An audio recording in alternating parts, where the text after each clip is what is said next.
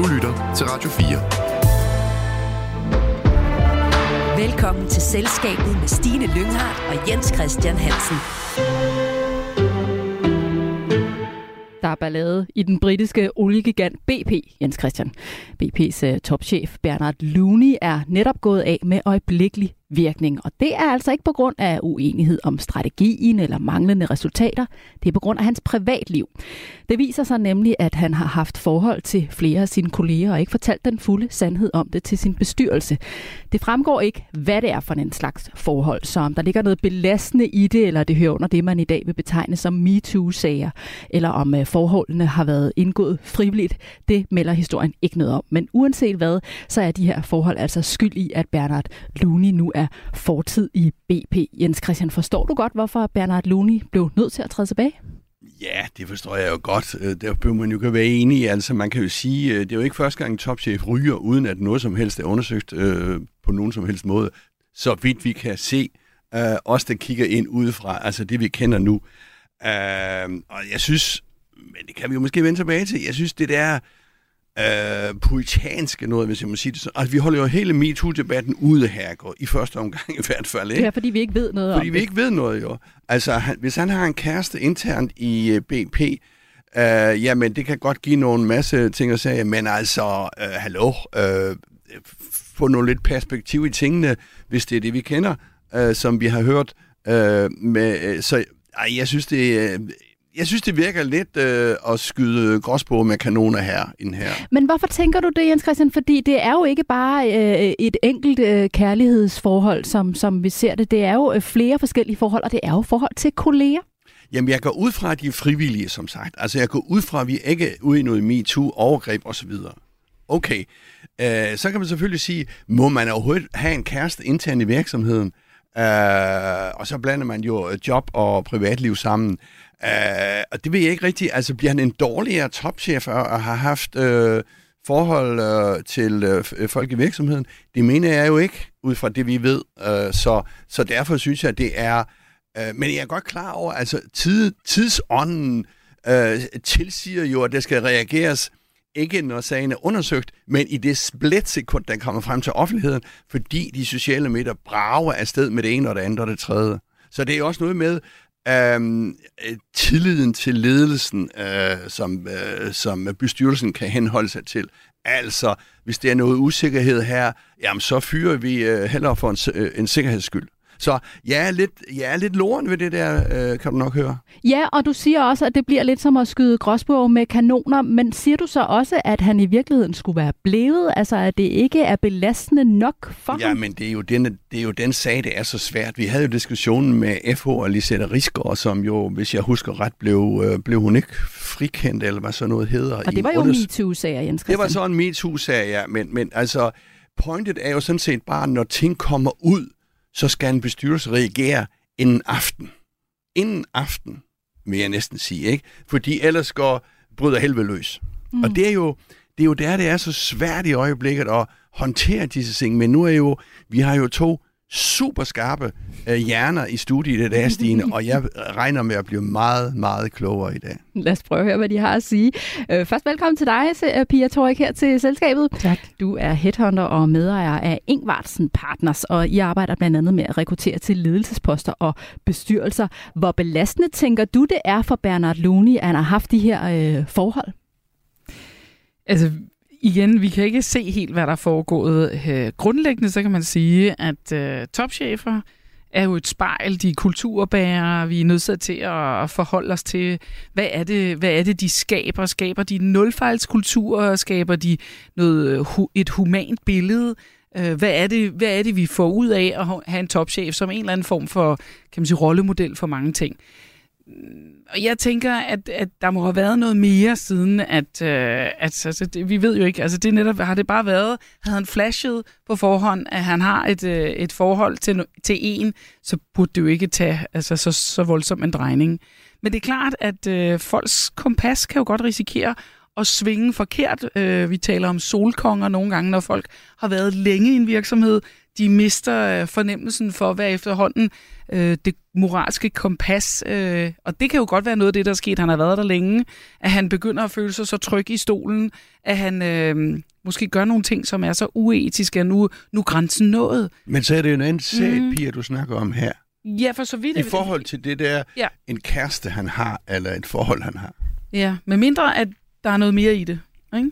Ja. Og, og det, er jo, det er jo lige præcis ikke det, vi ved. Men mm. Pia, hvorfor skal en bestyrelse egentlig blande sig i, i hvilke, hvilken kæreste eller kærester en chef måtte have? Netop fordi, at, at hvis det er, at man øh, blander ting sammen, altså på samme måde kan vi jo være inhabile i forskellige situationer. Det er ikke øh, en sund ting at have for meget sammenblanding, og lad os nu antage, at vedkommende kæreste faktisk sidder et sted, hvor det er, der skal træffes nogle beslutninger, som er centrale, og hvor er det så egentlig beslutninger blevet truffet henne. Øh, Så der kan jo være rigtig, rigtig meget støj, som, øh, som er uheldigt, og derfor er det vigtigt, at der er transparens. Så, så du siger, at, at man må egentlig godt have kærester mm. i virksomheden, men så er man nødt til at have åbenhed omkring det, og så skal bestyrelsen vide det. Helt sikkert. Troels Blikker, også velkommen til dig. Du er administrerende direktør i Arbejdsgiver- og Erhvervsorganisationen Teknik. Arbejdsgiverne, hvad mener du? Kan du godt uh, forstå, at Bernard, Bernard Louis nu er, uh, Luni er uh, fortid i BP? Ja, det er det korte svar på det spørgsmål. Jeg er meget enig med Pia.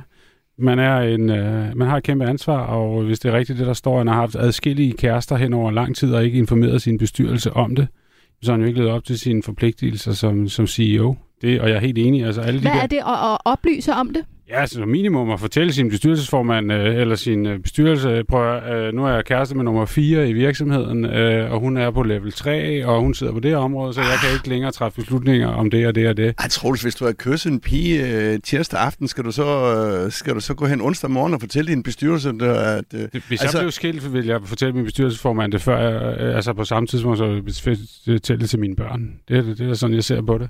Altså, agtigt. Altså, den transparens er der bare nødt til at være. Det kan godt være. Altså, jeg har det bare sådan, at man er nødt til at være...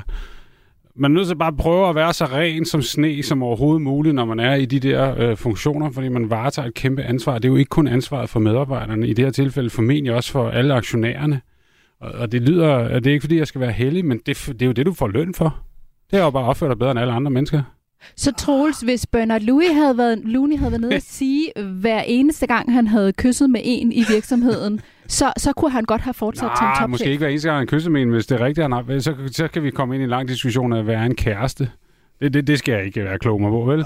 Øh, øh, men hvis du har et forhold til en medarbejder, eller flere medarbejdere hen over en periode, og ikke fortæller det til din bestyrelse, så mener jeg ikke, du er voksen.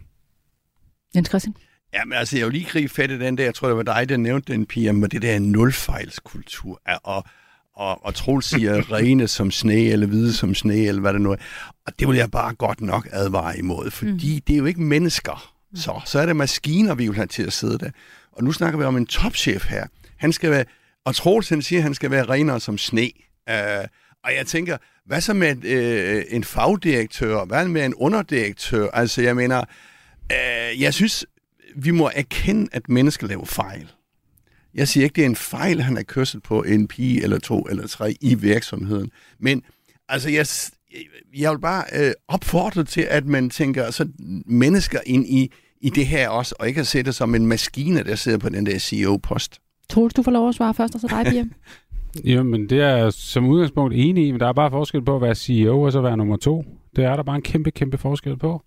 Øh, du har bare et kæmpe ansvar, og i sådan en virksomhed, hvor det er shareholders eller aktie, dem, der sidder på aktierne, hvis det går ud over deres value, så, så er det da klart. Altså, Så det Nå. hedder nul fejl for dig? Nej, det hedder ikke nul fejl overhovedet. Og- Jeg synes, fejl er helt rimeligt, og man skal begå alle de fejl, man overhovedet vil, øh, eller hvis, øh, og så skal man bare informere om dem. Det er, jo en, det er jo en gammel klassiker. Hvis du sidder med en katastrofe, så sæt dig for bordenden af den. Mm. Altså i stedet for at prøve at skjule den, for det kommer frem. Det kommer men, altid frem, så fortæl det. Men det er jo hvorfor, det, han ikke har gjort. Ja, men hvorfor er det, at, at forhold, som øh, vedrører hans privatliv, har betydning for hans evne til at lede en virksomhed? Han er jo en, der har været i virksomheden i mange år og har formået at, at markere sig som leder, havde store ambitioner for at gøre BP mere grøn. Øh, Hvorfor, Fordi man hvorfor skal anser- privatlivet fordi man anser- overskygge det? Fordi man ansætter et menneske, og ikke en maskine. Så et menneske har også et privatliv, og de ting hænger bare sammen, når man er oppe på det niveau, sådan er det bare. Og det er nødt til at være i orden. Vi, Pia, ved, vi, vi kan jo sige, at der har været nogle sager her for ikke så lang tid siden, hvor der har været nogle forsider af nogle større direktører, som har talt om, at øh, vi arbejder til vi signer, vi øh, andre direktører har fortalt om, at de løber de her maraton, og altså, det sender jo alt sammen signaler om, hvem er du som menneske. Præcis. Og hvad er det for en, hvad er det for en kompas, hvad er det for en dømmekraft, hvad er det for nogle værdier, du står for? Og at the end of the day, så kan der være nok så meget, kan man sige, personale, politik og det ene og det andet. Men de kigger jo på, de her medarbejdere, hvem, hvem er du som menneske? Siger du et, og gør du noget andet? Øh, og som, som sådan er der jo også sket det, at, at vi vurderer jo på kan man sige, nutidens standarder, også på fortidens sønder. Det er jo sådan ligesom det nye paradigme, mm. at selvom det i gamle dage var okay, så er der sket nogle ændringer, som, som gør, at selvom du gjorde det for længst, så er det stadigvæk nutidens øh, normer, du bliver bedømt ud fra. Og så kan man sige, det gælder jo faktisk ikke kun vores øh, topchefer. Øh, jeg i hvert fald her forleden dag kører jeg bag ved en øh, varevogn, og så står der på varevognen, øh, ring til os, hvis vores chauffør kører rådent. Altså, og vi er jo alle sammen vores virksomhed. Benny Guld, der var administrerende direktør for Oracle i sin tid, han sørgede for, at alle sad med en kaffekop, hvor der står, der stod, du er orakel. Og det gælder jo i alle, kan man sige, øh, møder med en kunde. Der er vi alle sammen på en eller anden måde, dem der repræsenterer virksomheden. Så endnu mere er topchefen jo, altså kan man sige, på den ene side den, det menneskelige ansigt, men også den, der sender nogle kulturelle signaler og værdimæssige signaler. Hvad siger du Altså, til det, jeg, Christian? jo, jo, jeg er enig i det der, hvis man øh, siger et og gør noget andet, øh, så er man jo hykler. Mm.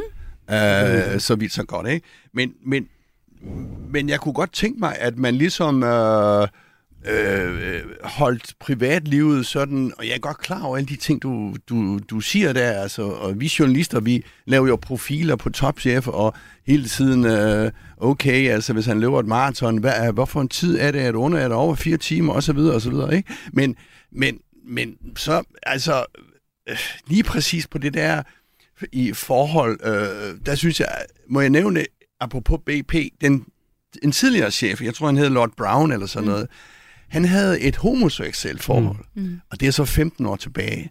Det kan man jo godt have i dag. Mm. Øh, det kunne man så ikke dengang, så der, hvis jeg har forstået det rigtigt, holdt han det hemmeligt. Øh, indtil bestyrelsen fandt ud af at fyre ham. Mm. Og der kan man selvfølgelig sige, sådan øh, øh, udsætter han sig for afpresning. Mm. Ja, det gør han.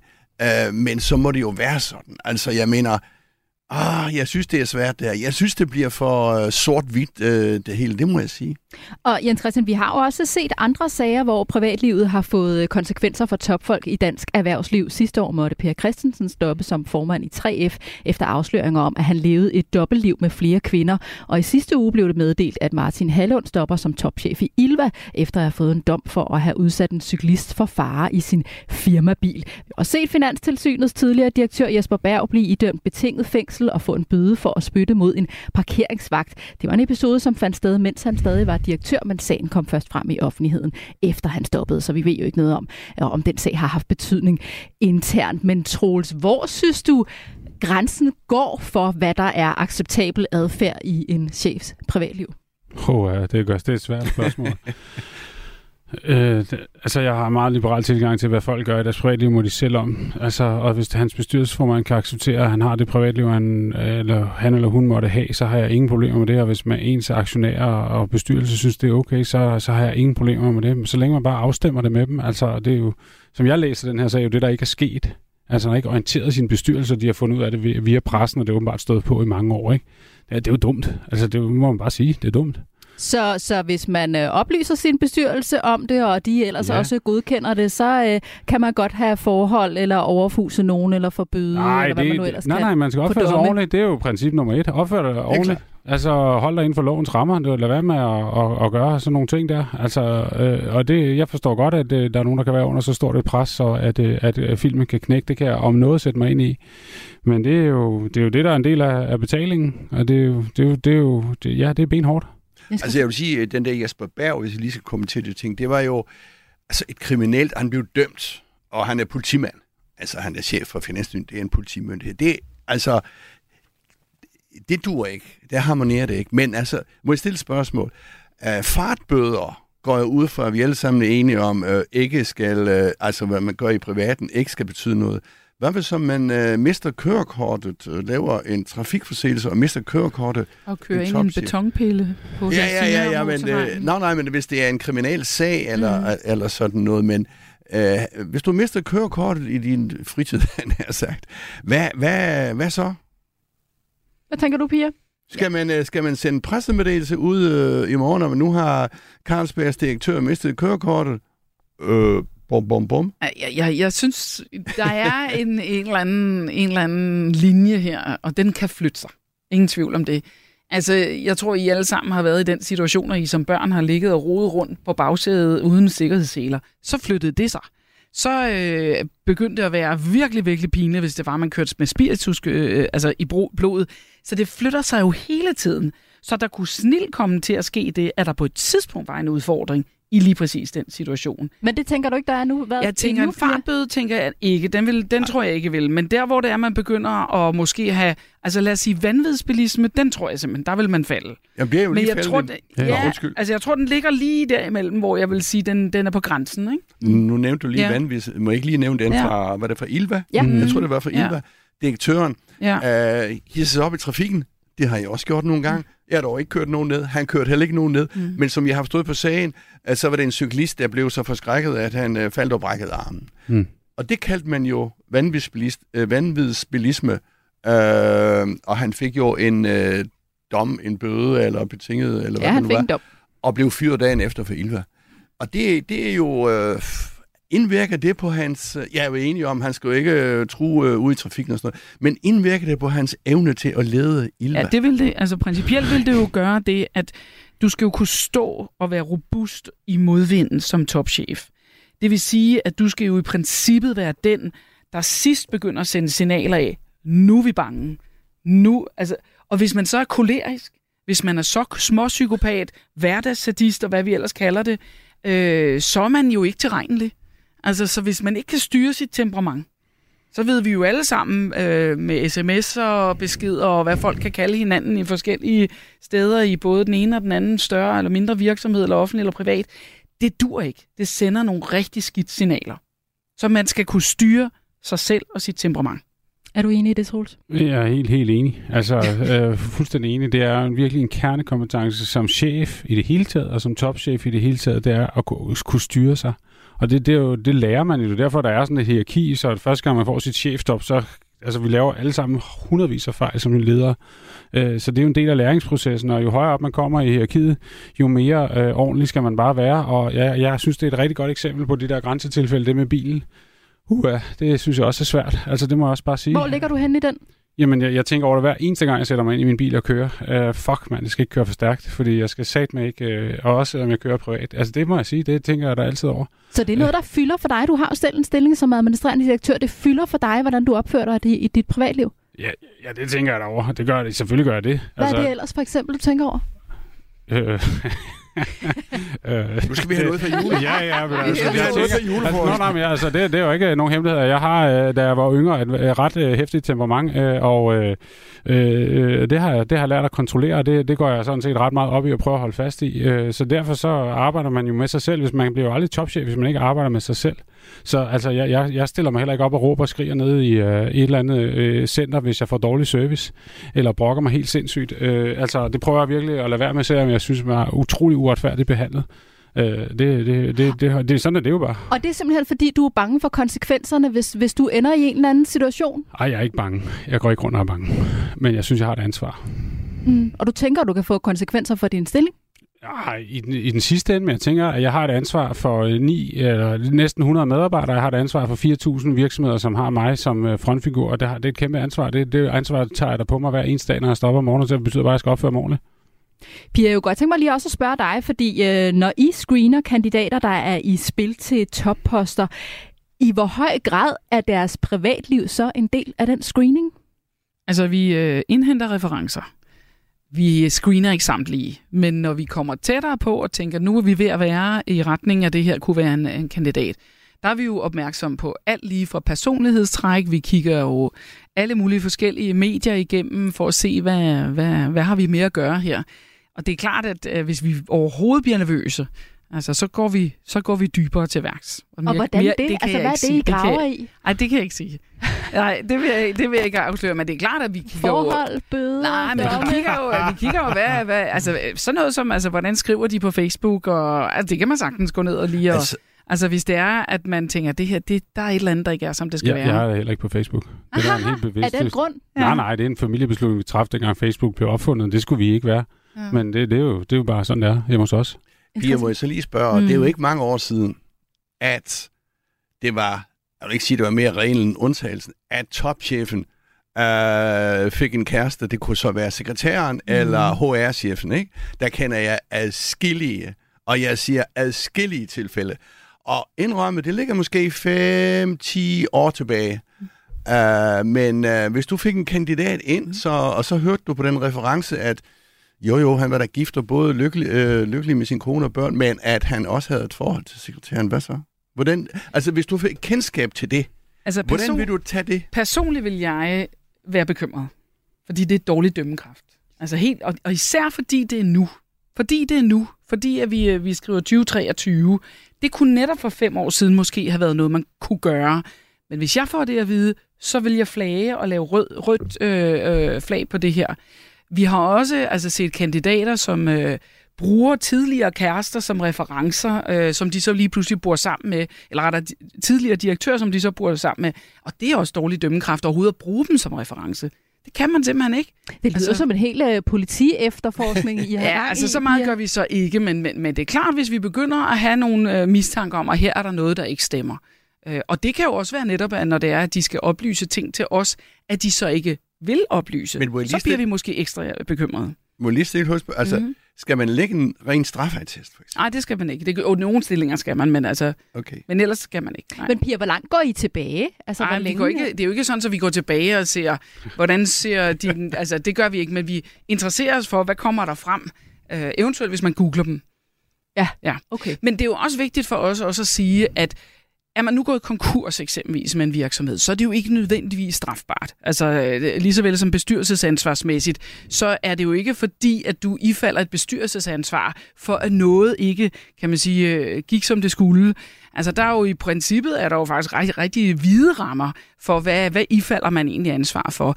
Og man, man, kan jo, altså, man kan jo godt sige, ja, det var mig, der, der sørgede for, at vi fik den her fantastiske medvind. Ah, du var altså i håndsprit under covid.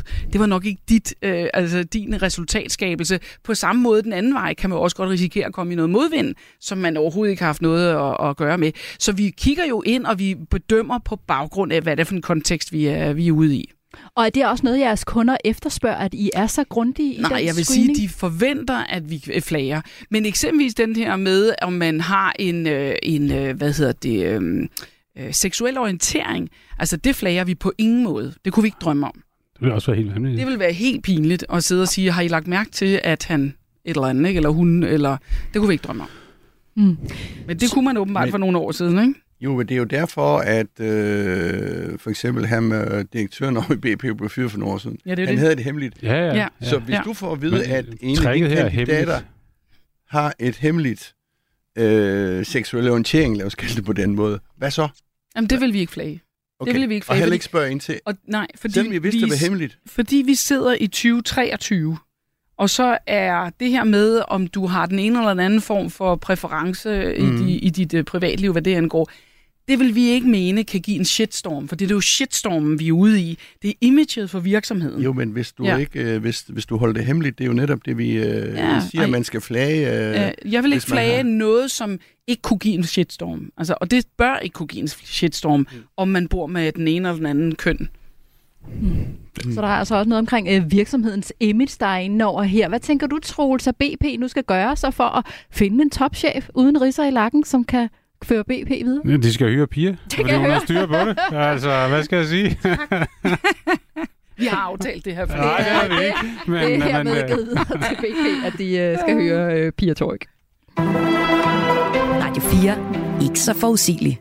Du lytter til Erhvervsmagasinet. Selskabet på Radio 4 i studiet er Pia Torik fra Ingvartsen Partners, Troels Blikker Danielsen fra Teknik Arbejdsgiverne, selskabets faste erhvervskommentator Jens Christian Hansen, og jeg hedder Stine Lynghardt. Nå, I tre, nu er det tid til en quiz. Det er jo her, vi tester, hvor godt I egentlig følger med i erhvervsnyhederne.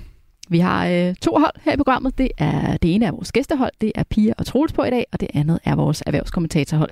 Det er Jens Christian på. Vi skal spille gæsterne mod erhvervskommentatoren. Og jeg ved godt, du ikke er meget for det, Jens Christian, men jeg er nødt til lige at nævne stillingen, for efter at Jens Christian ellers... Nej, du skal nok øh, minde dig om den. For efter at øh, du var kommet super godt fra start i sæsonen, så har gæsterne nu indhentet dig. Ja, de har faktisk overhalet dig. Det står 4-3 til gæsterne.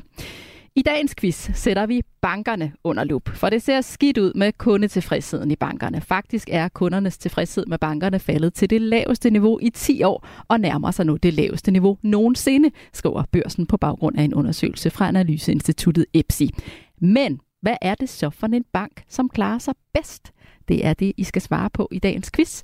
Vinderen er det hold, som nævner den bank, der ligger højest på listen. Og så så de straks meget glade ud over på gæsteholdet, men du, du ser lidt mere øh, tænksom ud. er det samtlige øh, 64 øh, øh, banker, sparkasser, Nej, der andelsforetag? er 12 nævnt ved navn i den her undersøgelse. Okay. Hvem der har det bedste image Mhm. mm-hmm. af de 12 største banker? Ja, hvem har den største kundetilfredshed? Øh, ja, Skal jeg starte med gæsterne? De så meget... Øh, Ja, ja, ja. ja. Nu skriver I jeg her. skyndte jer at skrive noget ned derovre. Uafhængig af hinanden, så skrev vi Arbejdernes Landsbank. Ja, det har Ja. jeg også skrevet. Har du også det? Hvorfor var det lige præcis den, I landede på? De har haft den øh, placering i hvad? 12 år i træk Ja. eller noget? Ja, det er også det. Jeg hører jo Mediano, så der reklamerer de jo altid. Ja, og så skyndte du dig lige at snige ind, og det var også den, du ville have. Jamen, Ja, jeg har stærkt skrevet her, arbejderne el, fordi mm. de har ligget der i, øh, på, på, både på, øh, på den image. Jeg tror nok, det er en lille sparekasse, der ligger endnu bedre øh, mål, men hvis det er de 12 største, så er det klart. Jeg tror også, jeg kan nævne bunden, men det er ikke det, vi snakker om Den kan her, vi tage vel? bagefter, ja. Nå, okay. Hvad tænker du, øh, hvis du nu skulle svare noget andet, hvis I ikke skulle svare det samme? Jeg kan nævne, at øh, nu har jeg noteret jer for Arbejdernes mm. Landsbank. Det er ikke den, der ligger helt i top. Nå. Jeg vil sige, det er et godt bud fra gæsterne, men Jens Christian, du har muligheden for at snige dig helt op, hvis du tager den, der ligger over. Uh, bum, bum, bum. 12 største. Jamen, så skal vi jo over i, øh, så skal vi over til Randers måske, øh, Kronjylland eller sådan noget. De havde været ret dårlige for nogle år siden, men jeg tror sgu ikke, de er så gode nu. Altså, pointet er jo, det er jo ikke de store øh, banker, de ligger jo i bund. Øh, så det er de der mellemstore, og det er heller ikke Sydbank eller Jyske og sådan nogle der, som ligger der også oppe i toppen. Og, og jeg snakker i rigtig lang tid om Mm. padler og padler og padler. Mm. Skal give et bud? Hvad Øh, bliver du øh, enig med dig selv om? Ja, men øh, jeg skal give et bud øh, på den, det ligger i top, og det er ikke Arbejdernes Landsbank. Det er... Øh, ah, Kom så med den. ej, det er det ikke. Det er, jeg ser Kronjylland så. Ja, hvad hedder den? Den hedder Sparkassen Sparkassen Kronjylland, tror jeg nok. Det, øh, det er et stærkt comeback af erhvervskommentatoren, fordi det er Sparekassen Kronjylland, som ligger på førstepladsen. Og det er lidt overraskende. Ja, det er sindssygt. Og, øh, og så ligger Arbejdernes Landsbank altså lige bagefter. Okay, okay, det, Det, synes jeg faktisk, at I klarede øh, helt utroligt flot. Hvorfor var det lige præcis den, du endte på? Jamen, de har skiftet øh, stil og direktør, altså Sparkassen Kronjylland, for hvis du går 10-15 år tilbage, det var, det var, det var sådan en, ja, altså, som, øh, som blæste lidt i vinden under finanskrisen, vil jeg sige, fordi de, øh, de, øh, de vil gerne være store, de vil gerne til København, og de gerne øh, have de store erhvervskunder øh, på ejendomsmarkedet, osv. osv. Så øh, jeg kan ikke huske, hvor langt de var ude, men de var sådan, øh, det, stormede lidt omkring den. Og de, ligesom, de har taget en ny approach, Altså, de, hvis jeg forstår dem ret, så siger okay, vi er et lokalt pengeinstitut, eller i hvert fald regionalt omkring Randers og omegn der, øh, og, øh, og øh, så øh, har de fået, jeg tror direktøren her, Claus Skødt eller sådan noget, som jo meget klart øh, kommunikerer og øh, formulerer, hvad banken står for. Og det har åbenbart givet på det. Ja, nu blærer han sig med sin viden derovre, var. Skal vi lige have øh, også den, som ligger helt i bund? Jeg vil faktisk tro, at det var grund til, spørgsmålet ikke var det, fordi jeg tror faktisk, I er enige om, hvem det er, der ligger i bund. Altså, jeg tror, det er en rimelig stor bank, der ligger i bund. Og som en bank, som er ved at flytte øh, i øvrigt her i København, Ja, hovedkontor. Ja, jeg tænker også Danske Bank. Ja, det er Dansk Bank. Ja. det er fuldstændig rigtigt. Hvorfor ligger den i bund, Jens Christian? Ah, men det, det gør den. Altså, store banker ligger altid øh, i bunden, fordi at det er dem, der er frem i, i offentligheden, hvis det er dårlige sager. Altså, øh, Sparkassen Kronjylland kommer sgu ikke i, øh, på forsiden af Berlinske, hvis de har en dårlig sag. Mm. Dertil kommer selvfølgelig Danske Bank, som jo havde det der ry øh, igen 100, eller i hvert fald igen mange, mange årtier, som den der korrekte, strenge blå bank. Pludselig ramte de ind i hvidvaskskandalen, de ramte ind i Flexinvest-skandalen, de ramte ind i øh, gældskandaler osv. osv. Og de ligger jo tvært ud på asfalten lige nu. Mm. Så det er forståeligt nok, at de ligger i bunden, Troels. Hvorfor tror du, at, at kundetilfredsheden generelt er faldet, og nu er den laveste i 10 år, altså også tæt på at være den laveste nogensinde? Åh, oh, det er et godt spørgsmål. Øh, det ved jeg faktisk ikke. Øh, jeg har selv valgt Nordea, fordi jeg vil have en svensk bank. Øh, så øh, ja, det, det kan jeg faktisk ikke svare på. Øh, Men hvad jeg, tænker du, det har konsekvenser for dem, at, øh, jeg at tænker, bank, Jeg tænker, at banker det er noget, der kommer til at være 100% digitalt. Altså øh, endnu mere, end det er i forvejen. Og folk forventer, altså... Øh, Øh, min datter bruger Revolut, ikke? altså den uh, lettiske bank, ikke? fordi så kan man uh, transferere penge uh, på tværs af grænser meget nemmere. Altså, t- så der kommer jo en konkurrence på det der. Vi har jo ikke et reelt indre marked, så altså, jeg er da også irriteret over, at jeg skal både have en dansk og en fransk bank, og det koster penge at flytte og alt det der. Altså, jeg synes, det, det, det drejer sig et ordentligt shake op det der marked, uh, så det er jo det, forbrugerne jo også bare siger. Mm. Er det et problem, at tilfredsheden falder? Er det et problem? Altså, vi kan jo ikke undvære banker. Det er jo ligesom en del af vores øh, piller i, sy- i systemet. Så ja, det er et problem, men jeg tror også, de er på en kæmpe moderniseringsrejse, som de skal have kunderne med på. Mm. Jens Christian, du havde en kommentar. Ja, altså jeg synes nu, det er lettere, let nok at se, hvorfor bankerne ligger i bund. Uh, lad nu de negative renter ligge uh, i et øjeblik, men vi, vi, vi starter med finanskrisen. Ikke? Og hvem skulle ind og redde bankerne? Det skulle den danske stat med en kæmpemæssig pakke lang historie. Og så kom de der hvidvasksager, og, øh, og der kan være godt være, at der er en masse nuancer i. Men, øh, men det korte og lange, det er, at at øh, kunderne øh, øh, øh ikke føler sig øh, sikre mere. Vel? Altså, for eksempel med den der gældssag, okay, betaler jeg for meget tilbage? Det er ligesom skat nu, ikke? Om vi ikke altså, er vi begyndt ikke at stole på skat? Det er jo, altså, det er jo frygteligt i, i sådan et samfund, hvor vi har et tillidsbaseret samfund. Og det gælder også lidt for bankerne. Så jeg siger, at de, de, de ligger altså, som de selv har ret i øjeblikket. Pia, har du nogen bud på, hvordan man kan arbejde med at løfte sin kundetilfredshed? Ja. Man skal rekruttere nogle ordentlige chefer. Mm. Mm. Men det er jo, vi, har lige, vi har jo lige nævnt op fra sagen før. Altså, vi, vi er nødt til oppefra netop at sørge for, at der er en sund kultur, Øh, pengeinstitutterne er jo, biomål på, øh, bestyrelserne skal have ansvaret for den sunde virksomhedskultur. Det skal jo forplante sig ud, det skal forplante sig i retning af, at vi skal have kreative, nytænkende, hvad hedder det, digitale løsninger, men samtidig så skal vi jo ikke være så kreative, at vi ikke er til at stole på. Øh, så vi er nødt til at have en meget, meget sund virksomhedskultur, hvor det er, at man, øh, man arbejder for kunden, og sørge for, at kunden får nogle, nogle øh, løsninger, og at man jo naturligvis transparensmæssigt og i forhold til aflønning og alt det her, at der kan man se sine øh, kunder og, og den, det danske samfund i, i øjnene. Og med det kan vi altså kåre Jens Christian som vinder af dagens quiz. Du har dermed udlignet til stillingen 4-4. Tillykke til dig. Du lytter til Selskabet på Radio 4. Og det er jo her i programmet, vi stiller skarpt på ugens store erhvervsnyheder sammen med vores gæster, som selv kommer fra erhvervslivet eller følger det tæt. Dagens erhvervspanel består i dag af Pia Torik, som er headhunter og medejer af Ingvartsen Partners. Det er et konsulentfirma inden for rekruttering og ledelse. Og så har vi også besøg af Troels Blikker Danielsen, som er administrerende direktør i Arbejdsgiver- og Erhvervsorganisationen Teknik Arbejdsgiverne. Og sidst men ikke mindst sidder selskabets faste erhvervskommentator Jens Christian Hansen også i panelet.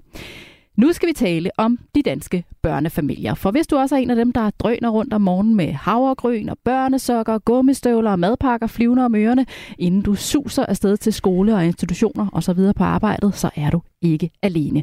Danske børnefamilier arbejder nemlig meget, hvis man sammenligner med andre vestlige EU-lande.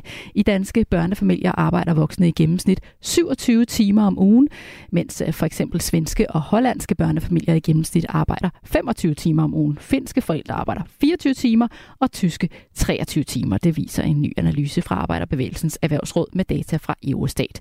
Og den høje arbejdstid i Danmark skyldes især, at begge voksne arbejder i langt de fleste parfamilier med børn, og at de fleste arbejder fuldtid. Jens Christian, allerførst har jeg lige brug for, at du øh, lige forklarer lidt mere om de her tal, fordi jeg bliver lidt forvirret over de forskellige oplysninger, vi får på det her område. Vi har jo både hørt tidligere om, at danskernes arbejdstid er blandt de laveste i verden. Politikerne vil gerne have, at vi skal arbejde mere. Og nu kommer det så frem, at voksne i danske børnefamilier arbejder mere end i de EU-lande, vi normalt sammenligner os med. Så kan du ikke lige prøve at, at gøre os lidt klogere på det her område og, og komme med dit syn på det? Jo, altså nu kan man jo få alle disse, øh, hvad skal man sige, undersøgelser, øh, som man har lyst til. Men, men, men altså, hvis man nu kigger sådan lige i helikopterperspektiv, så har vi jo 3 millioner øh, danskere på jobmarkedet.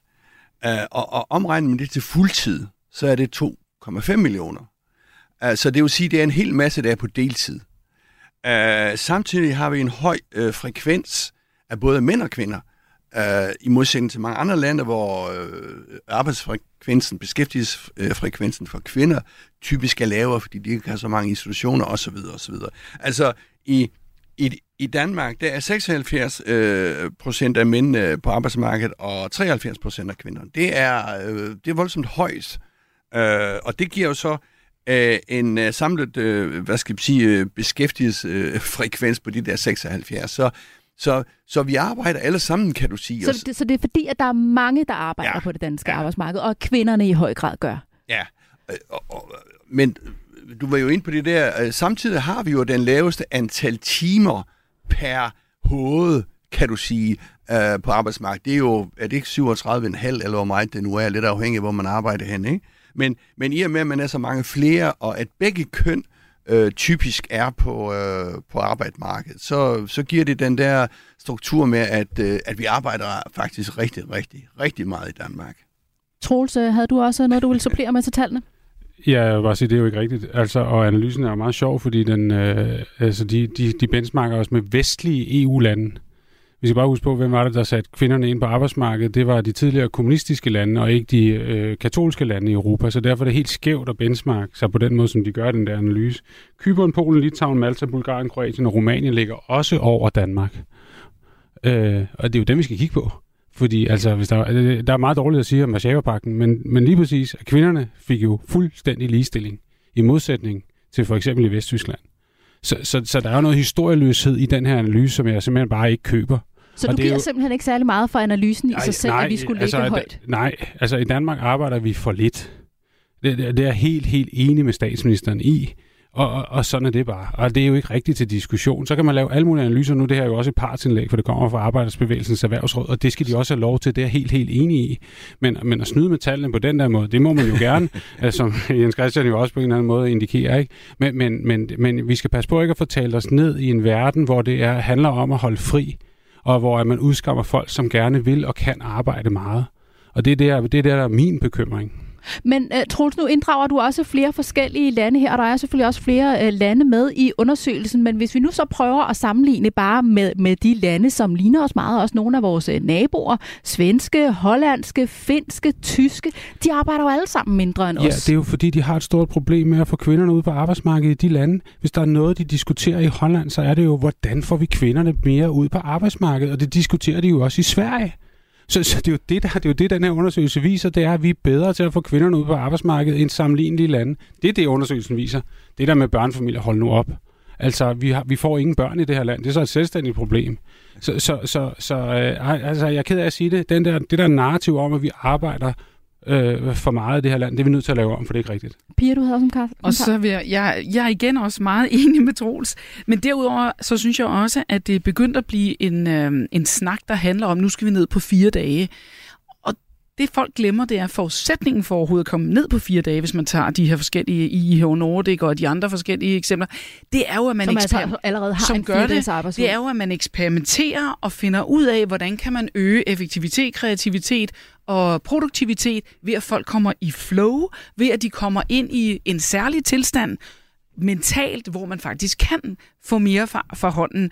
Og det gør man jo ikke på alle arbejdspladser, bare just like that. Så man kan ikke bare begynde at sige, at vi vil have fire dages arbejdsuge, uden at forudsætninger til stede. Lige så vel som du kan heller ikke begynde at effektivisere øh, og trække, kan man sige, gevinsterne, før du har lavet lean. Så du er nødt til at gå ind og lave nogle ting, før du kan høste gevinsterne. Og når det så er sagt, så vil jeg også sige, det er jo en sjov ting, at vi er jo øh, i de nordiske lande nogle af dem, der altid scorer højt på lykke. Øh, vi trives, vi har det godt, og i min optik handler det jo rigtig meget om, hvis man sådan maslowsk eller nu hedder den nyere self-determination theory, men, men vi har jo mennesker, som realiserer sig selv. Altså nu skal jeg jo, da jeg selv fik tvillinger, der var det lige før, det var en lise at komme på arbejde. Øh, og jeg tror jo, at vi kan få mange kvinder til at blive på arbejdsmarkedet. Vi kan få dem i topledelse, hvis vel og mærke, vi sørger for, at der er ordentlige vuggestuer, Præcis. ordentlige børnehaver. Præcis. Det skal aldrig blive sådan, så man ikke har lyst til at aflevere sit barn, fordi, ikke fordi man er udskammet, men fordi man kan se, at ens barn bliver simpelthen ikke håndteret ordentligt. Men hører dig også sige, Pia, at du heller ikke giver særlig meget for den her Nej, undersøg- nej, nej. undersøgelse? Altså, det, øh, det, det er jo, der er, noget, der er altså mange andre ting, der er på spil. Ja, vi skal Jens Altså, Christian, de ja. køber den ikke. Nej, men øh, nu må jeg lige sige, det er jo, øh, og nu må jeg drille dem lidt. Mm. Det må jeg godt, ikke? Det må du gerne. Jo, jo. Det er jo to arbejdsgivere, vi har stående. Mm. Ikke? Og øh, de vil selvfølgelig have al den arbejdskraft. Det kan jeg da godt forstå. Det er jo fair nok. Jeg synes bare, at vi må smide... Altså, øh, jeg, hvis jeg husker ret, må jeg ikke, øh, så, så mener jeg, at danske arbejdere, dem der arbejder, er rimelig effektive, når de så er på arbejde. Godt. Det er den ene ting. Den anden ting, vi må smide ind i puljen her, det er altså det der mistrivsel øh, aspekt, som vi, hvis jeg har forstået det ret, selv statsministeren og alle anerkender, at der er for mange, der har det for dårligt. Og hvis jeg skal se sådan 20-30 år frem i tiden, jeg er klar over, at der er arbejdskraftmangel lige nu, ikke? Men så skal vi jo ikke arbejde mere, så skal vi arbejde mindre. Vi får AI. Uh, Nu fingrene, hænderne. fingrene ryger. Jeg må hen og flytte mig, så ikke for lusinger nu. Men øh, øh, altså, vi har jo en masse... Vi er et digitaliseret samfund. Uh, og vi får nogle AI, uh, det har vi snakket om rigtig, rigtig mange gange, uh, hjælpemidler, kan du sige, til at, så vi skal jo uh, indrette det på en måde, så, så, så, så, jeg vil ikke sige, at alle har det godt, det er jo ikke sådan noget med, at man skal gå og være flower power og um, halløj og sådan noget, men, men altså, jeg synes bare, det er vigtigt at, at sætte fokus på, på det der mistrivselsproblem og unge børn i, øh, i, i uddannelsesforløb osv. Troels, du er arbejdsgiver. Selvfølgelig svinger du pisken, siger Jens Christian. Ja, ja, jeg har den med på arbejde også hver dag. Nej, det har jeg ikke. Altså, hold nu op. Øh, og øh, jeg vil bare sige, jeg, jeg tror bare, jeg vil citere min datter, som sagde til mig her i morges, klokken, at hun er 16 år gammel og har et arbejde på en café. Hun sagde, jeg elsker at gå på arbejde, far, fordi så glemmer jeg alt omkring mig, så er det bare det, jeg laver. Hun er opvasker. Ikke? Det er, vi, altså, vi, den, der, den der konflikt mellem arbejdsliv og fritidsliv, som der er nogen, der vil tale op, hold nu op. Vi lever i en verden, hvor vi aldrig har arbejdet så lidt. Og så lad os da være stolte af det arbejde, vi har, og forstå, at det er okay. Det er der jo heller ikke nogen, der siger, at danskerne ikke er. Nej, men, det, men det, der er en tendens til, at vi skal snakke rigtig meget om at holde fri og arbejde mindre. Altså prøv at høre. jeg, jeg kender folk meget, meget tæt på mig, som, som netop ikke er mit køn, som har rigtig svært ved at sidde til en middag og sige, jeg er rigtig, rigtig glad for at arbejde 80 timer om ugen, fordi alle udskammer hende omkring bordet. Det er jo Ja. den verden, vi lever i. Pia, du havde også en kommentar. Altså helt grundlæggende, så er vi nødt til at forstå, hvad skal der til for, at folk de trives? Og det, der skal til for, at folk trives, det er, at man er en del af et fællesskab. Det kan ske på en arbejdsplads. Det er, at man kan finde ud af de ting. Altså man er kompetent, man, er, man har mastery, som det vil hedde inden for forskningen. Og hvis jeg er et sted på en arbejdsplads, hvor jeg kan mærke, at jeg hele tiden lærer noget nyt, jeg er i gang med at blive bedre til ting, så bliver jeg også, så bliver jeg også mere motiveret, jeg bliver mere engageret. Og hvis jeg oven i købet kan få lov til at gøre ting uforstyrret, det vil sige, at jeg kan få lov at bevare mit fokus. Og derfor nogle gange, så har vi fået indrettet nogle arbejdspladser, hvor man ikke kan få lov for, til at få ting for hånden. Og det kan jo være netop, at nogle af de der mennesker, der sidder og siger, jeg, har, jeg tog et job, hvor jeg vil være en varm hånd over for nogle mennesker. Jeg vil gerne gøre det, der var kerneforretning. Og nu sidder jeg og laver noget, som jeg overhovedet ikke synes er hverken sjovt, interessant. Jeg synes ikke, det har noget at gøre med det why, som jeg rent faktisk gik ind i. Det er problemet. Men Pia, nu taler du jo også om indholdet af arbejdet, men børnefamilier er jo også i et sted, et sted i deres liv, hvor de har enormt travlt, øh, som, som, som, øh, som har svært at give udtryk for, at de har svært ved at få tingene til at hænge sammen. Øh, der kan være syge børn, og man skal hjem og, og hente sine børn. Og, og for et par uger siden talte vi også om her i programmet, at øh, det er i den aldersgruppe, at der er flest, der pjekker fra arbejde. Så er vi gode nok til at lave nogle rammer for børnefamilierne, som gør, at de kan få det hele til at hænge sammen? For det handler vel ikke kun om indholdet på arbejdet? Vi kan gøre rigtig meget for, at rammer, strukturer og alt muligt bliver bedre. Ingen tvivl om det. Troels? Ah, det ved jeg ikke, om jeg er helt enig i. Altså, der er ikke mange steder i verden, hvor du har det så godt som børnefamilie som i Danmark. Men folk kunne jo begynde at få børn i noget tidligere, så vi fik nogle flere børn. Fordi man kan faktisk overkomme mere, når man er i 20'erne, i stedet for at vente med at få børn, til man er i 30'erne. Men Troels, nu får du det også bare til at lyde så nemt. Altså, det er vel virkeligheden i dag, at der er mange børnefamilier, der lever et presset liv. Vi ser også mange, der, der bliver Ja, men vi stresset. lever også i en verden, hvor vi går rundt og har så ondt af os selv. Altså, hvis du har valgt at få børn, så er det et fuldtidsjob ved siden af at have et rigtigt fuldtidsjob. Sådan er det bare. Så har du ikke tid til at gå ud og spise og alt muligt andet. Det har jeg aldrig gjort. Altså, det er jeg bare ked af at sige. Så prioriterer du dine børn og dit arbejde slut, og så må du komme, det, når det så er slut med det, så kan du lave noget andet. Så- Vi, altså, du skal arbejde til du bliver 75. Det, det har regeringen mere eller mindre besluttet, hvis du er under, under 20, ikke? Så, så, så, så kom der i gang med at leve Du et kan, liv. ikke, ja. Du kan ikke ligesom dele tingene op. Jens du kan ikke Christian, både have øh, fitnesskortet og alt Ja, det der. ja, ja. vi piver for meget. Ja, Ja. vi piver for meget. Uh, nej, men jeg vil lige tage fat i det der, Pia siger, forudsætningerne skal være til stede. Uh, jeg går ud fra, at du blandt andet mener økonomi og, uh, og ting og sager. Og hallo, det er det jo også. Ja. Har var man ikke sagt, vores finansminister, Præcis. kasserne er fyldte. Kasserne er fyldte, de offentlige kasser er fyldte. Så, Så giver os Så- nogle skattelettelser, så vi selv kan betale for, vi selv kan bestemme over vores egen penge. Jeg er fuldstændig enig i. Men jeg synes, I snakker udenom den der mistrivselssnak. Altså, og, og, øh, vi, vi er jo ikke... Altså, jeg tror da, vi har jo bedre liv i Danmark end i Argentina, Peru øh, øh, og 117 andre steder. Enig. Men det kommer jo an på, hvad det er, man, man føler, hvis jeg må bruge det udtryk. Altså, øh, jeg synes i hvert fald, jeg ser nogle... Øh, og det er jo så typisk unge... Øh, gå ned med flaget. Slet, for slet ikke at snakke om stress. Altså, vi har haft en visestatsminister, som har gået ned med stress i et halvt år, og, og nu er det jo pludselig øh, øh, anerkendt at gå ned, om jeg så må sige, anerkendt, men det er jo ikke, øh, altså, øh, det skal jo ikke være sådan, at, nå, jamen, så går du ned med stress et halvt år, og så har du det dårligt, så kommer du tilbage igen, ikke? Altså, det er jo, jeg synes, det er et eller andet galt øh, et eller andet sted, sådan, øh, og øh, jeg ved ikke rigtig præcis, hvor jeg kan pege. Det kan da godt være, at vi har for høje forventninger til livet, og Hvad siger du, Pia? Jamen, jeg vil sige igen og igen, altså det der 12-talssystem, som vi har, det er usundt. Der er fra 4 til 7, 3, fra 7 til 10 er der 3. Alle vil have et 12-tal, så de ikke får ødelagt deres gennemsnit. Vi har en folkeskole, vi har en gymnasie, der har nogle øh, indre læringsdynamikker, der gør, at man stort set ikke engang må spørge om hjælp, for så går det ud over min årskarakter.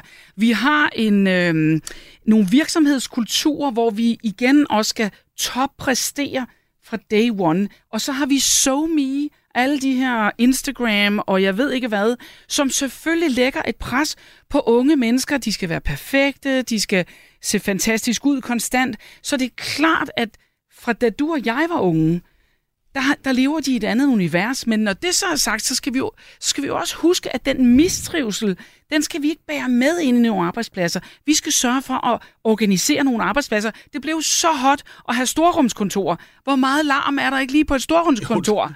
Altså, og det dem af os, der sad, var lidt dinosauragtige og sagde, jeg vil gerne have lidt ro, så jeg kunne få noget for hånden.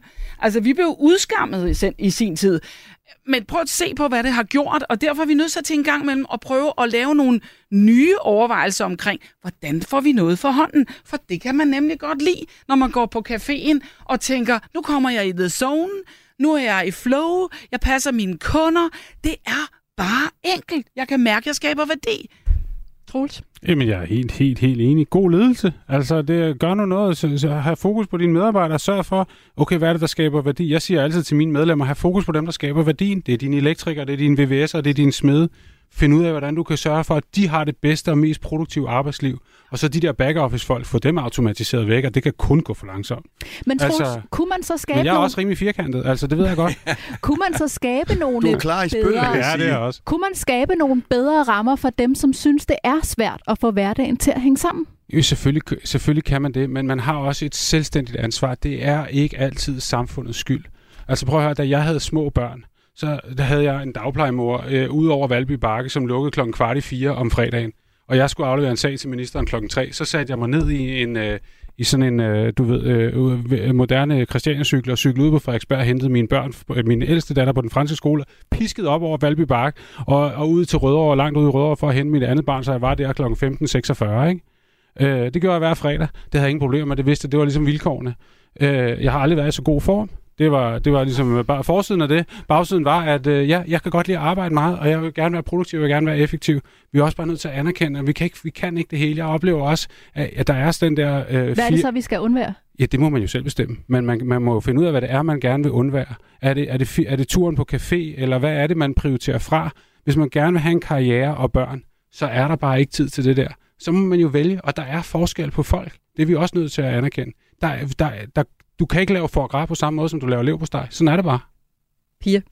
Jo, men jeg tænker, at de her børnefamilier, de har jo mange muligheder, og de ved det hele. Og det er rigtig vigtigt, at de måske siger til sig selv, hvad er det, jeg skal lige nu? Kan jeg stille, stille spørgsmål til min arbejdsgiver? Kan jeg få hybridarbejde? Kan jeg få hjemmearbejde?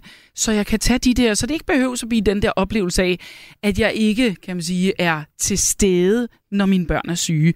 Nogle børn er jo kun syge på en måde, der gør, at de ikke kan komme i daginstitution. Men man kan godt have dem derhjemme, mens man faktisk uh, tager nogle videomøder. Jens Christian, du får det sidste mm. ord her. Ja. Hvordan, øh, hvordan tror du, det kommer til at se ud i fremtiden? Kommer vi til at se øh, danske børnefamilier arbejde det samme? Mere, mindre? Hvad tænker du? Nej, men jeg er jo sådan set enig i, at øh, man har det også øh, selv. Altså, man må også øh, prioritere. Jeg ser det også, nogen gør det. Nu så jeg lige... Øh, her for nylig, øh, at øh, nogen flyttede ud af København, øh, fordi de havde fået et par børn, og de ville godt ud og til Køge, eller Falster, eller Vestjylland, mm. eller, eller hvad ved jeg. Så derfor må man jo også, øh, jeg, jeg synes også godt, man må stille et krav til, til de enkelte om at, at, at prioritere, men, men, men, men jeg er urolig ved det her stress øh, og mistrivsel, som er, er, er voldsomt. Og det, så kan man jo sige, tag det nu sammen, sådan er øh, verden bare ikke.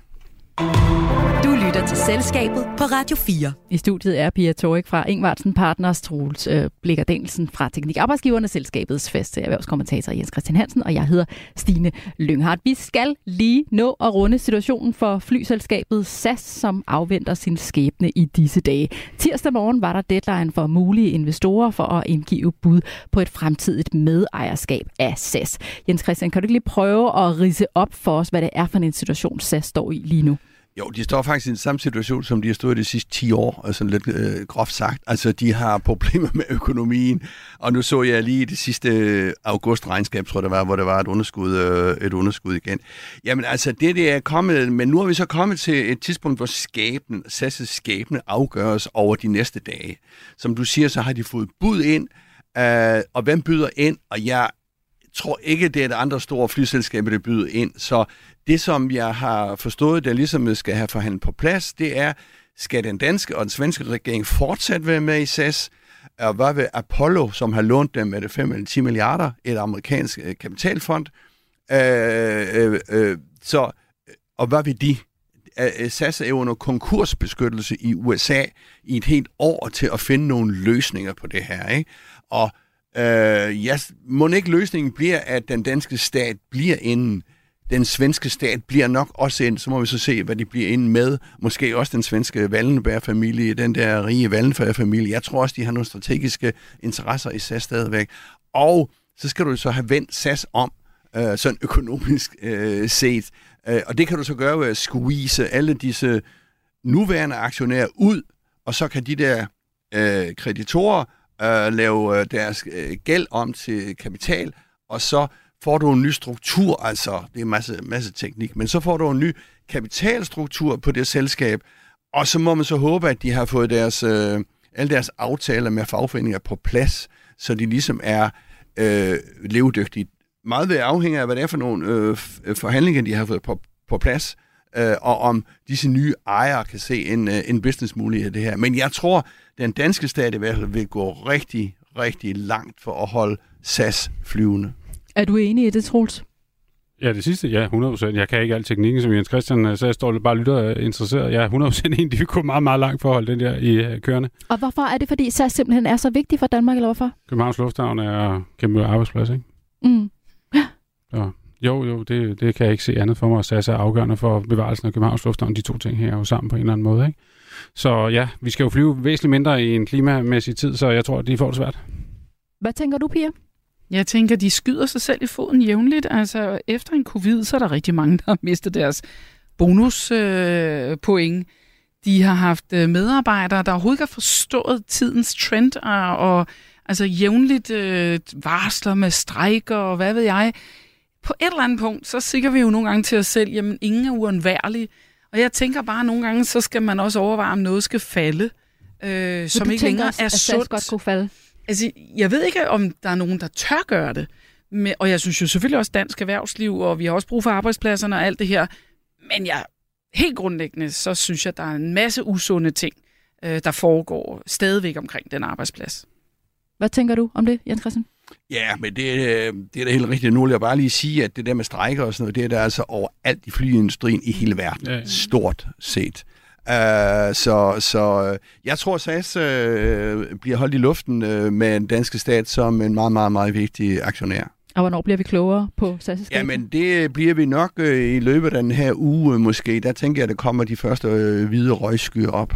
Vi følger med i, hvordan det hele lander for SAS her nu. Parkerer vi denne uges udgave af selskabet. Tak til vores gæster, Pia Torik, headhunter og medejer af Ingvartsen Partners, Troels Blikker Danielsen, administrerende direktør i Teknik Arbejdsgiverne. Jens Christian og jeg er tilbage med et nyt panel og friske erhvervsnyder på næste onsdag, så jeg håber, at vi lyttes ved der. Programmet var produceret af Beam Audio Agency for Radio 4. Radio 4. Ikke så forudsigeligt. Du har lyttet til en podcast fra Radio 4. Find flere episoder i vores app, eller der, hvor du lytter til podcast. Radio 4. Ikke så forudsigeligt.